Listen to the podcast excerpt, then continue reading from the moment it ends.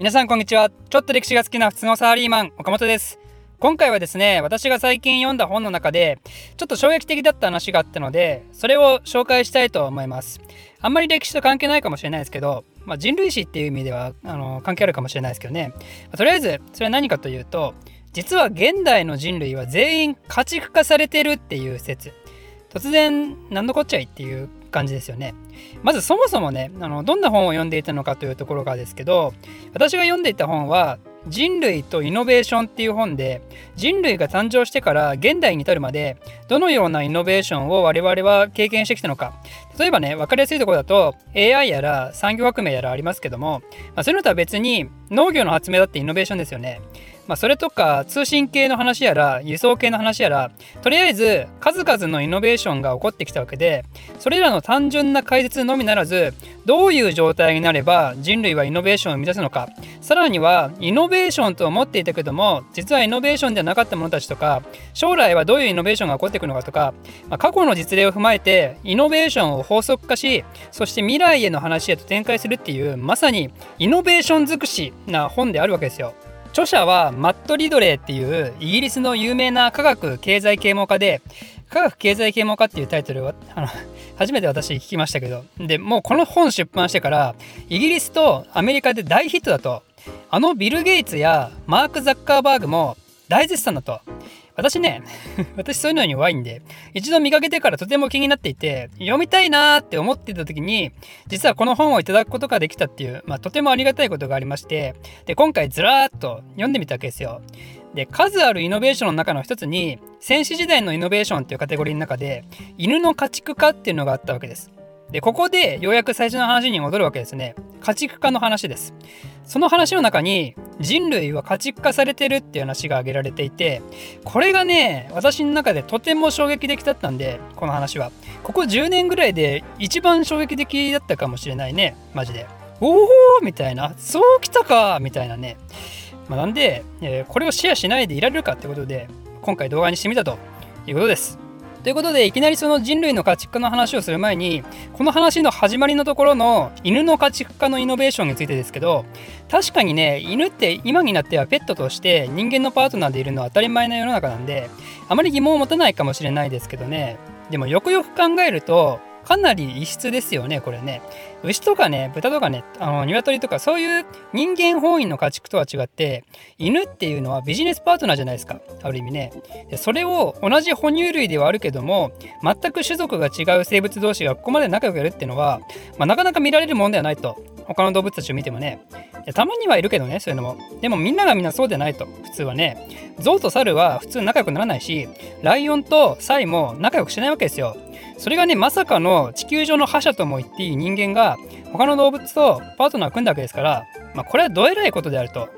でじゃあそのどえらい事件は果たしてどのように起こったのかっていうところですけどこれはですねおそらく犬がまだ狼の時代に狩猟生活をしている人間たちの集落におこぼれをもらう形で周りをうろうろし始めてより効率的におこぼれをもらうために狼は愛想よく振る舞うようになってその結果人間の集落に狼がいる風景が当たり前になっていったんだと。で狩りにも一緒に行くようになってお互い協力して獲物を捕まえてそして肉を分け合うっていうそういうパートナー体制が構築されてったわけですよ。まあ、ここら辺の話はほとんど皆さんイメージ通りでしょうけどでもおかしいですよね。野生の狼がいきなりそんな人間に尻尾振りまくのかと。あんまイメージできないですよねそこはね。むしろ凶暴性がめっちゃ出てて「ラー!」みたいなね。怖えってなるんじゃないのかと人間からしたらね。ということで果たして野生動物がどのように人間に従順になっていくのかっていういわば家畜化へのプロセスを知るためにとある実験がね1960年代にシベリアで始まったんですよ。それはどういうものかっていうと簡単に言うと野生のキツネを捕まえて世話をしてみるっていうもの。最初この実験者はですね類線個学説っていうまあ難しい理論に基づいて野生動物は人間が飼えば適応して従順になるはずであるとそう思ったんですけどなんか全然なんないんですよ。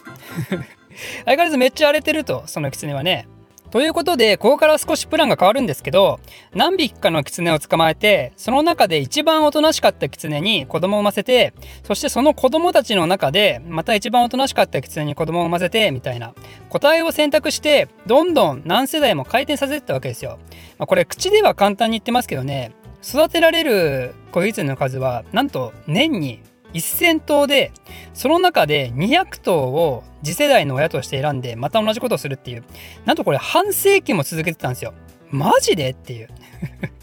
ちょっと文系の私からしたらね世界が違いすぎてええ半世紀？え1000頭みたいなね。もうとりあえずとんでもなく大規模な狐育成大実験がソビエトで行われてたわけですよ。でこの実験始めてからね数世代も経つと狐たちの中からなんと人間に尻尾をフリフリしてそして人間をペロペロするために猛烈な勢いで近づいてくる個体が現れたと。でここからが興味深い話でなんとそういう狐は見た目が明らかに変わってきてるんですよ。尻尾がくるんって巻いて耳が垂れて頭が小ぶりになってそして額に白いブチが出てくると。そんで狐っていうのは普通冬に繁殖期が来るんで交尾は12月から2月なんですけどなんとこの家畜化個体はその繁殖期がなくなって年中繁殖活動をするようになったと。このような変化をもたらしたのはもちろん遺伝子変異によるもんでそれは家畜化症候群って呼ばれます。まあ、ここは文系のチャンネルなんであんまり難しい話はしないですけどこれらの家畜化症候群に見舞われた動物は神経低細胞って呼ばれるものがどうやら活発に動かなく動かないであると。その結果がこの外見の変化に大きく現れるようですね。で狐の実験の話はここでおしまいなんですけどこの実験に絡んだ話でハーバード大学の偉い学者さんが一つの仮説を打ち立ててます。この神経低細胞っていうのはストレスや恐怖や攻撃を制御する脳にとってもとても大事な働きをしている可能性があるというものでつまりこの細胞が脳への働きかけが少ない場合その動物は衝動的かつ反応的な攻撃行動をする傾向が弱くなると。なんで通常一般的な野生動物が持つような凶暴性みたいなねことをしなくなるってことですね。でなんとこの神経低細胞っていうのは我々人間も持ち合わせていて我々人類は今までの長いその歴史においてとても凶暴で手に負えないような人間はその都度その都度コミュニティから排除してきたはずであると。つまりシベリアで半世紀もの間行われてきた狐の実験のようなことを我々人類は知らず知らずのうちに自然に自分たち自身に行ってきていてそしてその結果今の人類っていうのは見知らぬ人同士であってもいきなりぶん殴ったりすることなく社会性を持って交流することができることになったと。それは決して成長するにあたって道徳心が芽生えた結果であるとかそういうことではなくて生まれてすぐの子供ですらね普通は他の子供ぶん殴んないわけですよね。もしそうであればね幼稚園なんかもう毎日戦争ですからね自分のテリトリーを侵害されたと思った瞬間本気で相手を殺しに行くようなねでもそんなことは決して起こらないじゃないですか。それはなぜか。それは我々人間は全員家畜化症候群にかかっているからである。そしてその最後の裏付けとして我々人間は繁殖期など持たず年中やりたい時にやりまくるのであると。なぜなら我々人間は全員家畜化症候群にかかってるからというわけですよ。びっくりしちゃうでしょ。いやこの話はですね本当に興味深かったです。まあ家畜化されてるからなんだっていう話ではあるんですけど別に何者かに対して家畜化されてるとか、まあ、そういう陰謀論的な話ではないですけどね、まあ、でもとても面白かったと私にとってはね。ちなみに完全に余談ではあるんですけど昔ね私も人間はなぜ繁殖期を持たないのかってことを大真面目に考えたことがあってくそ繁殖期さえあればみたいなね そういう動機から考えたことがあってその時の私の仮説はねあのこういうものです。人類は唯一二足歩行を獲得したじゃないですか。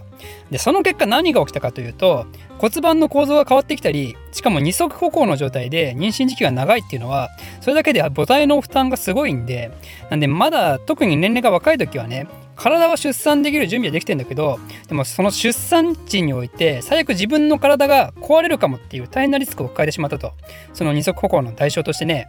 なんで体は妊娠できるけど今妊娠したらあかんっていう合理的理性が働いてあの身体的部分と精神的部分に矛盾が生じるようになってその結果繁殖期があるんだかないんだかみたいな状態になってしまったのではないかと